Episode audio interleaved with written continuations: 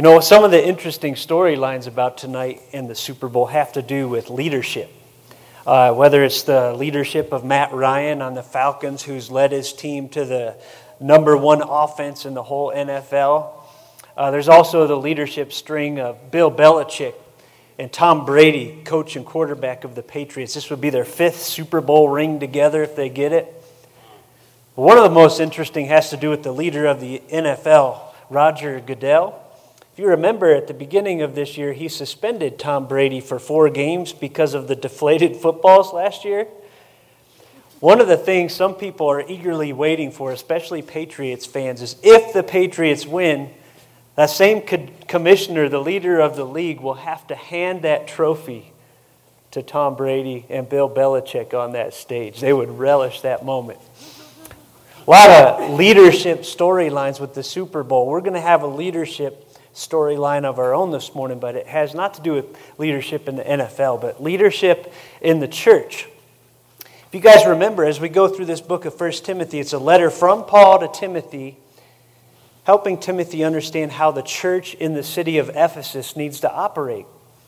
And along the way, one of the important things to Paul is what does leadership need to look like in the local church? As I met with our elders a couple weeks ago, we usually meet at we have fancy meetings at McDonald's on Friday mornings at 6:45, sausage burritos and coffee. We were talking about a couple extremes that we see as unbiblical. Uh, one is a church with no leadership where everything is decided by vote. We don't see that in the Bible. The other extreme is a church led by one man. One man makes all the decisions and runs everything. What we see in the New Testament is a team of leaders that lead God's church. That's why, as I meet with Aaron and Bill and Paul, I value them so much. Acts 14:23 says that as Paul and Barnabas went around and the people started to get saved and they planted churches, it says they appointed elders with an S on the end in every town. There's always a team leading the church. And it's interesting when you look through the New Testament, there's lots of different words for leaders of the church. There's elders, overseers, shepherds. And if you study the New Testament, what you start to learn is all those names basically are referring to the same role in the church. How do we know that? Well, in Acts chapter 20, Paul sent for the elders of Ephesus. He wanted to see them. In Acts 20:17 it says he sent for the elders of the church. But then later in that chapter in verse 28 he says keep watch over yourselves and all the flocks of which the Holy Spirit has made you overseers. Well, the elders are overseers. Peter told the elders in 1 Peter 5 to serve as overseers. Listen to what he said in verse 1. To the elders among you I appeal as a fellow elder and a witness of Christ's sufferings who also will share in the glory to be revealed. Be shepherds of God's flock that is under your care, watching over them. That's the oversight idea. They're all the same role, but there need to be a team of them. Those of you who know your denominations will find this interesting, okay? The word elder comes from the Greek word presbyteros. You hear a denomination in there? Presbyterian. And the idea of elder is primarily Jewish. The synagogues where the Jews would meet to worship were led by elders. And the elder title for the leaders in the church primarily refers to the maturity required for the role. The other word, overseer, that Greek word is episkopos. Sound like another denomination? Episcopal, right? Overseer talks more about the role of watching over and caring for. So, all these terms together, you got shepherding, that, that aspect of knowing, feeding, leading, and protecting. They help us define what leadership should look for and look like in the church. I want you to listen to verse 1 in our chapter as Paul writes to Timothy. He says, Here is a trustworthy saying whoever aspires to be an overseer desires a noble task. Aspires literally means like to, to reach out for something that you want. And desire is to have an inward passion for something. Tonight, after Carolyn makes her spicy sausage queso, I'm going to aspire to get some of it, and I'll also desire it deeply. Those are the meanings of those words. But what's he say? Whoever aspires to be an overseer desires a noble task. Now, when you look at some of the verses in the New Testament, you got, got to wonder why anyone would ever aspire for this role. Okay, listen to some of the things that, that God's word says. James 3 1 says, Not many of you should become teachers, my fellow believers, because you know that we who teach will be judged more strictly. Okay, there's going to be a stricter judgment for people in this role who teach. That sounds like fun, right? Uh, Hebrews 13 17 have confidence in your leaders and submit to their authority because they keep watch over you as those who must give an account. Do this so that their work will be a joy, not a burden, for that would be of no benefit to you. so you're going to be held to a stricter standard, and you're going to give an account to God one day for how you lead. Like, why would anybody aspire for it? Paul says it's a noble task. It's a noble, noble thing. Why is it noble? Well, you think about the value of who church leaders oversee. To determine the value of something, you got to know what someone would pay for it, right? Well, in Acts 20 28, Paul tells the elders there, Keep watch over yourselves and all the flock of which the Holy Spirit has made you overseers. Be shepherds of the church of God, which he bought with his own blood. All right, now we're starting to get why this is a noble task because you're overseeing people that Jesus paid for with his own blood.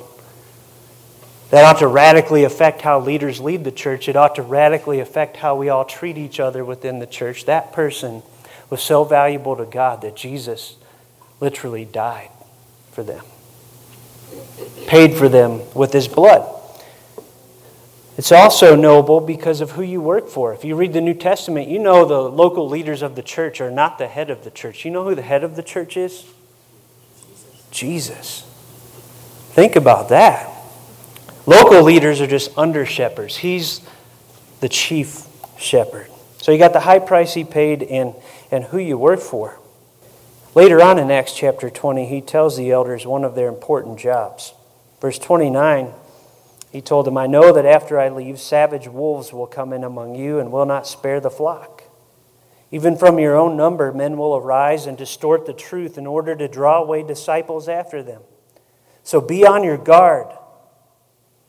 Remember that for three years I never stopped warning each of you night and day with tears. He said, Guys, I know you're leading faithfully as elders, but one day there's going to be people in your church, maybe even elders, who rise up to lead you astray. Savage wolves, and you've got to protect them. What's the connection with our passage in Timothy? This is the church he was talking to. And now that Timothy's there, this is happening. So now you've got to protect the church from savage wolves, false teachers. One of the things I've noticed now that Carolyn's pregnant, when she's not pregnant, when it's time to go out to eat, we have this, I don't know, what do you feel like? I don't know, what do you feel like conversation that we usually go back and forth for like 45 minutes before we find something. Now, when she's pregnant, on Monday she said, I feel like a roast beef sandwich at Speed's Deli. What do you think? I said, Sounds good to me. So we went down there, and all their sandwiches, if you've been there, you know, are named after airplanes. It's close to Embry Riddle. A lot of students go there. So we got the C 46 Commando. We split it because they're so huge. But while we're there, the, the lady that runs the place always has movies playing. I didn't know what movie it was. I know it was a Western. Denzel Washington, come to find out, it was Magnificent Seven. We Googled it. But what's going on in that movie is there's a group of, of cowboys looking to protect a town from some villainous murderers who had already come into a church and killed some people. And the part that was on in there while we were eating our sandwich, all the good guys are standing at night on the front porch of an establishment. And it's the night before they know they're going to have their big showdown with the bad guys. And they're talking about all the dangers that are going to come the next day. But one of the men in that group said this to the rest of them. He said, To be in the service of others with men I respect like you all, well, I shouldn't have to ask for more than that. And I heard that and I thought, man, that, that sums up what it's like to lead the church as a team. That's how I feel about Aaron and Bill and Paul. I'm so thankful for these men and the opportunity to be part of this church by being faithful to the roles God's called us to. That desire ultimately comes from God, I believe. You, you read that one passage where Paul said the Holy Spirit made you overseers. I want to give you the nutshell version of, of some of what I've seen on our team. Some of you know my story.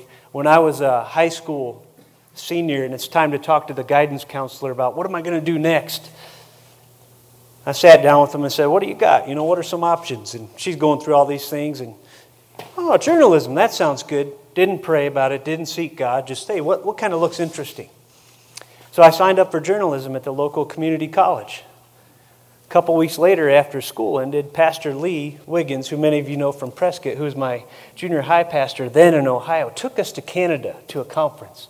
And the man there said, You know, you all are looking at what, what you want to do with your lives, but you need to be asking, What does God want you to do with your life? And what you need to do is make your life like a blank sheet of paper and sign it at the bottom and say, okay, God, you fill in the details. Whatever you want, I will do.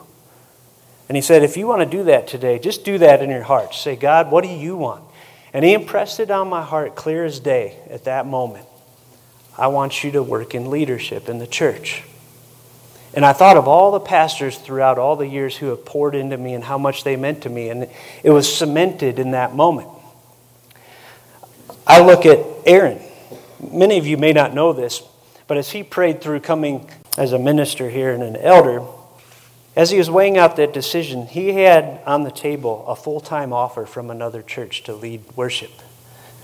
It was either that or continue to work as the vice principal at the school where he works, which is also very important, and work here as well. He, as he prayed through it, he felt God's call to come here so strongly. He said, I'm coming. Even though I got another full time worship job on the table, I'm coming to the church next door because I believe God wants me here. I think about how Bill, Bill started out. He and Kendra have been here from the early days when things were just in seed form at the church next door.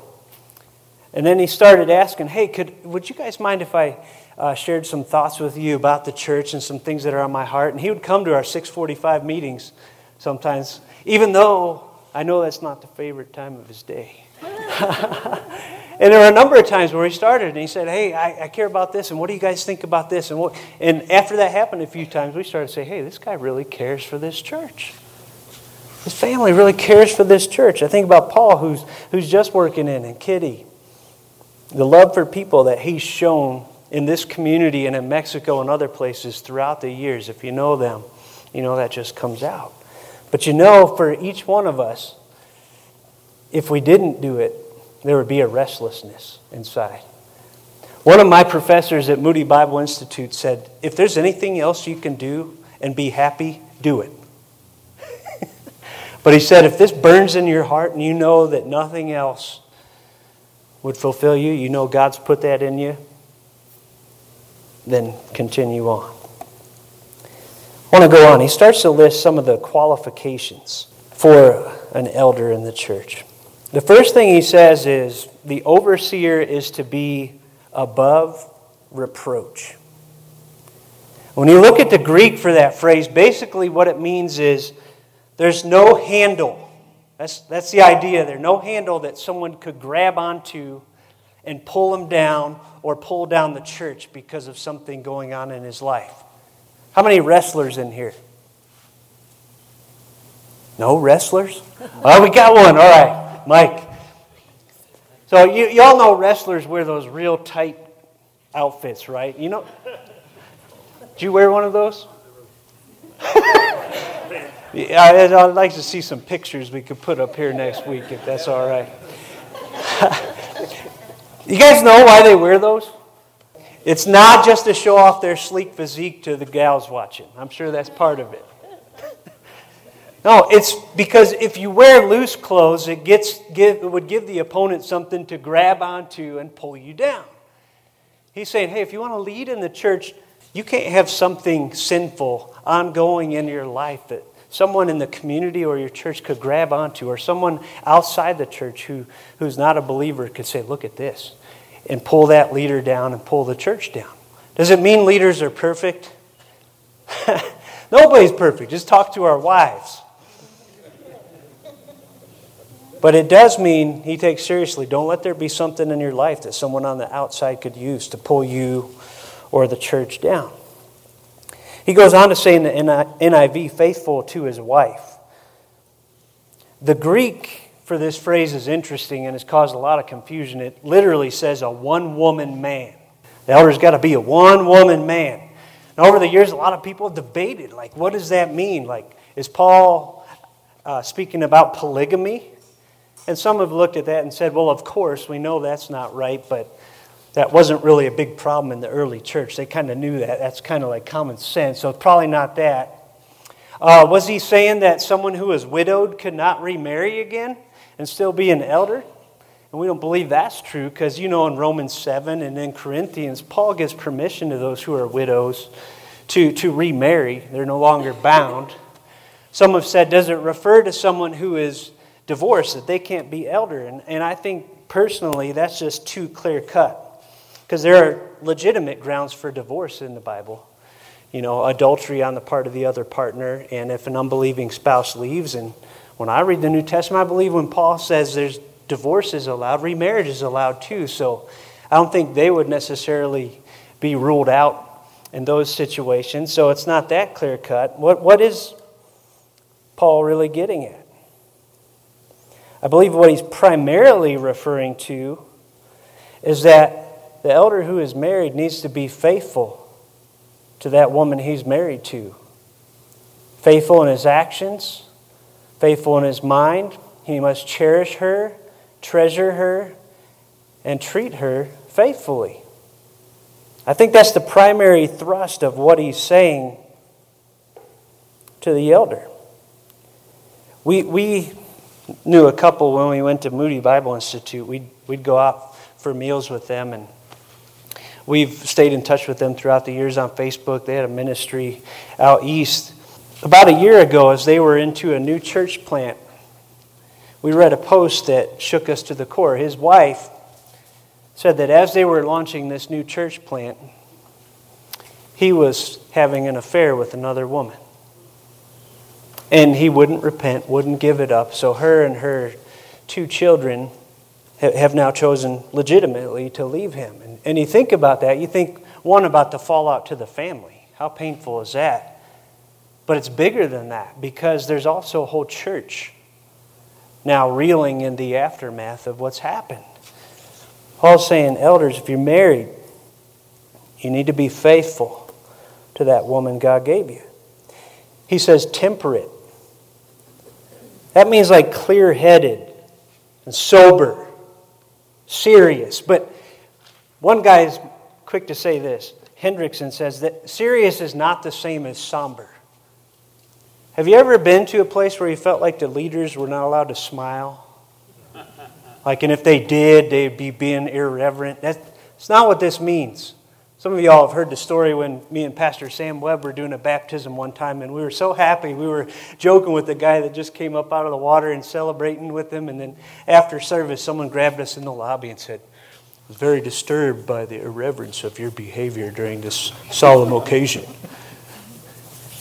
And we said, This is not solemn, this is a celebration. This is a picture of someone who just got saved and is now living a new life. Serious doesn't mean somber. It doesn't mean you can't have a sense of humor. What it does mean is you always remember why we're here.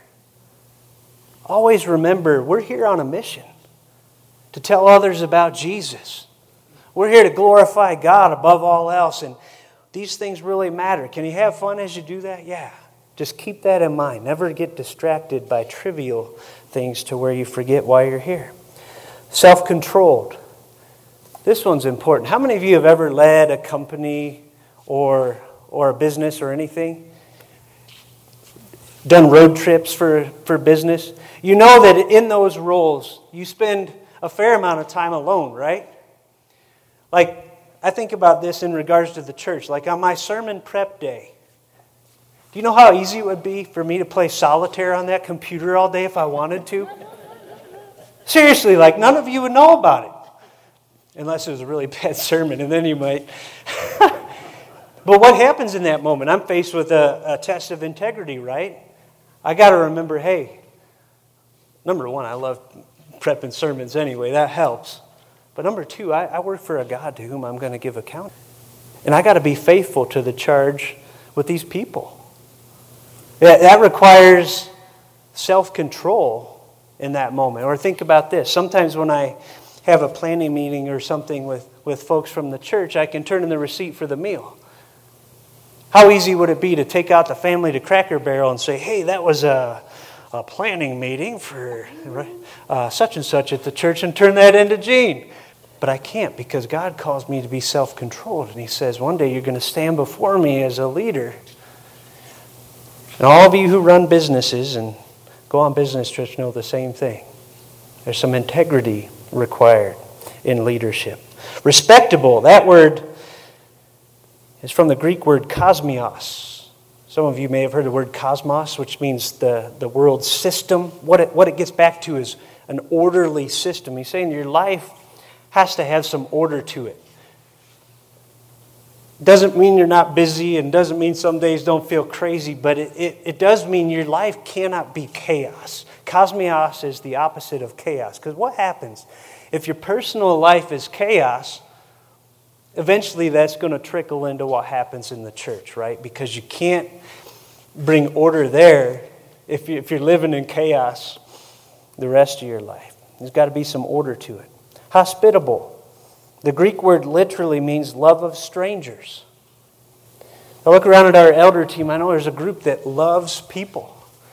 We love on, on our street having people over from our neighborhood once or twice a year for get togethers to, to build into their lives. We love having our small group from the church and others over. There's got to be a love for people. Love of strangers is important because later on he says this leader has to have a good reputation with outsiders.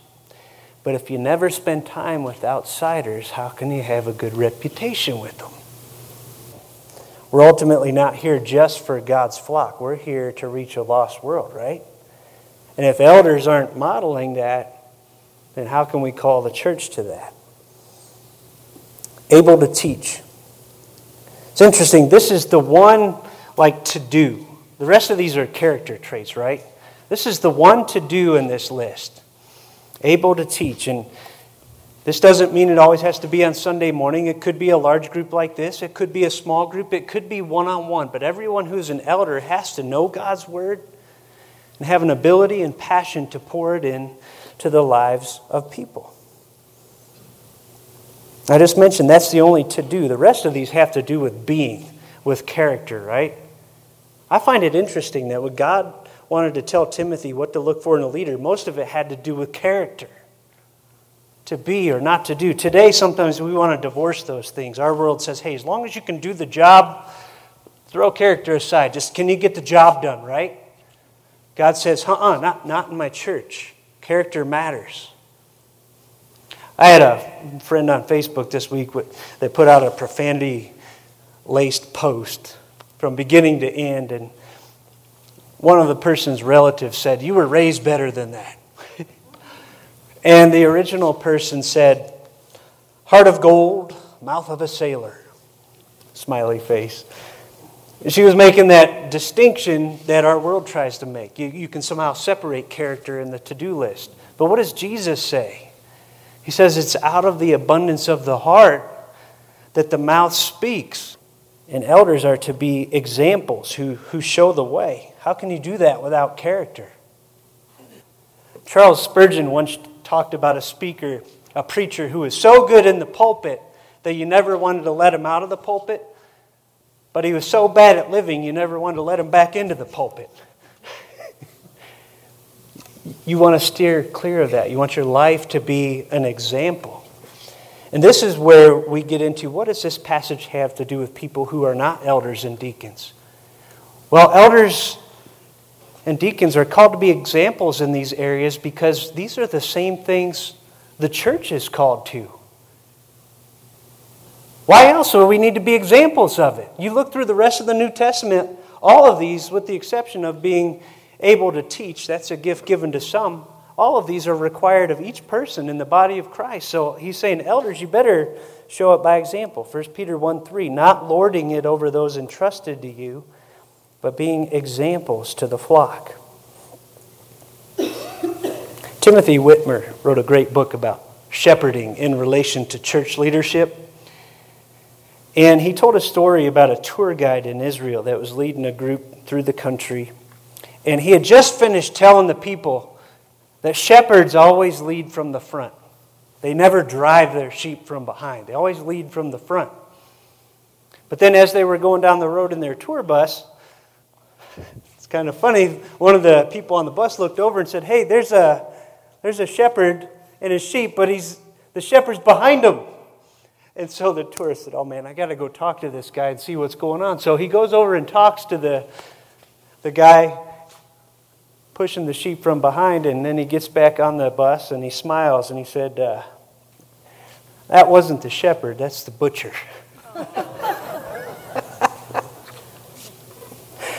They'll never forget that. See, leaders are supposed to lead by example. I think part of the reason teaching is included in this list is the best teaching is teaching that has been taken in by the teacher, absorbed into his life, and lived out in this life before he ever shares it. That's the most authentic kind of teaching there is. Next one, he says, not given to drunkenness. The Greek there literally means one who lingers by the cup. Now, he doesn't here forbid leaders from ever having a drink, but he does say drunkenness cannot be part of the life of a leader. And we see this throughout the Old Testament to multiple leaders. In Proverbs 31 4 and 5, it says, It is not for kings, Lemuel. That's where you got your name, right? Proverbs 31? Lemuel's right here. It's not for kings, Lemuel. It's not for kings to drink wine not for rulers to crave beer, lest they drink and forget what has been decreed and deprive all the oppressed of their rights. Like kings, you got an important job to do. You got to keep a clear head. You can't be drunk and lead your country.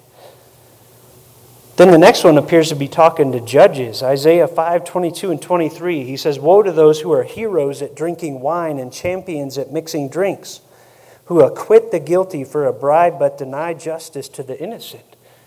He's saying drunkenness clouds your judgment. Next, he talks to priests and prophets in the Old Testament. Isaiah 28 7 Priests and prophets stagger from beer and are befuddled with wine. They reel from beer. They stagger when seeing visions. They stumble when rendering decisions. You see why it's so important for the leader not to be drunk. It clouds their judgment and it affects the whole group because they're a leader. He goes on to say, not violent. That literally means a striker. When I read this, I thought about something that happened in Phoenix a couple weeks ago. PBS had a, a day down there where you could take the kids down and they could meet some of the characters on the show. And they had designated several parking garages where you could park for free. And one of them that was marked on the map, we followed it and went to the garage. And we got there, and the security guard says, Sorry, they put that wrong on the map. This is uh, not a place you can park for the PBS event. This is, this is private. And when he said private, I thought, Oh, it just costs money. So my first response is, How much would it cost to park here? And I'm not kidding. As soon as I said that, he stood up in his booth and started walking to my car like this. And he said, I told you it's private. and I started backing out. I didn't know what he was about to do. I just was a little confused. He, was, he seemed like he was ready to go to it. He's saying, hey, if you lead the church, you should not be quick to that kind of reaction. I would say it extends not just to physically, but even verbally. You shouldn't be quick to verbally strike people as a leader in God's church. He says, but gentle, not quarrelsome. You remember one of Timothy's jobs was to fight against false teachers in the church. One of the jobs of the, the elders is to protect the church. There's a boldness and a strength from God that comes with that charge. But even as he does that, listen to what Paul says in 2 Timothy chapter 2 opponents must be gently instructed in the hope that God will grant them repentance, leading them to a knowledge of the truth. Even when confronting these savage wolves, these false teachers, they must be gently instructed. I think about this idea, not quarrelsome in general, and I think about our world and some of the, the conversations that take place. And I come back to what James said in chapter 1, verse 19 and 20. And I think, how much better would our, would our churches be, would our world be, if we live by these two verses? My dear brothers and sisters, take note of this. Everyone should be quick to listen, slow to speak, and slow to become angry, because human anger does not produce the righteousness that God desires. How different would things look if we all practiced that? And he says, leaders, you've got to model that. You've got to model that. John Stott says it this way The leader's patience may be sorely tried, but like his master, he will seek to be gentle, never crushing a bruised reed or snuffing out a wick that is burning low. He goes on to say, not a lover of money. Can't love money. In chapter 6, he says, the love of money is the root of all kinds of evil. Now, a lot of times we're quick to go to the televangelist when we think of this, right? Like, oh, yeah, I know that story. I remember that about that televangelist. But listen, something I read this week that we ought to think about. You don't have to be rich to be guilty of being a lover of money. Do you know that? Thomas Constable said this poor people as well as the rich may love money. Moreover, not all rich people love it. The opposite attitude is contentment. See, the opposite of being a lover of money isn't necessarily being poor, it's being content. Are we content with what God's given us? He says, leaders, you've got to model that. Then he goes on to talk about family. The leader's home life. He must manage his own family well and see that his children obey him, and he must do so in a manner worthy of full respect. If anyone does not know how to manage his own family, how can he take care of God's church? I find it interesting that twice in this chapter, when he talks about the home family and the church family, he uses the same Greek word, oikos, household. That tells us something about how God views church. He doesn't view it primarily as an organization or a business, He views it as family. And he's saying there's a connection between how you lead at home and how you lead at church. You think about that balance of love and discipline in the home, discipling, and he says there's got to be that balance in the church. One of the things we've been talking about as elders is that elders need to know the people in the church. They need to know the people in the church, lead, feed, and protect underneath the headship of Jesus. And we've talked about hey, this year we're going to try something. And I'm giving you a heads up for a reason. This year we're going to try making regular phone calls to those of you who are regulars and who we have contact info for we're going to start maybe once a month and just say, hey, is there anything going on in your life that we can be praying for right now? Anything good that we can celebrate with you? Anything tough that we can lift up to God for you? And then go from there and, and begin to really build this relationship because elders in the Bible are not just people who rubber stamp business decisions. They're shepherds. They're people that, that love God's church. So, why do I give you a heads up on that? So that later this month, when you get a call from one of our elders, your first thought isn't, uh oh. What did I do? Because you know what? In a lot of churches, that's the only time you hear from the elders, right? bum, bum, bum. Oh, it's so much more than that. There needs to be this ongoing, loving relationship. And we want to continue to grow in that as the leaders at this church. So when that phone rings, just know we want to know hey, how can we be praying for you? Number six says he must not be a recent convert or he may become conceited and fall under the same judgment as the devil. You remember what happened with the devil, right? He got proud. He wanted to be like God. And so he rebelled against God and he got thrown out of heaven. He's saying you can't put a new Christian in the role of leader for that same reason because their head's going to get big. They don't have the, the humility and the foundation that's needed, the maturity to handle that kind of role. He must also have a good reputation with outsiders so that he will not fall into disgrace and into the devil's trap. I want to close with this one.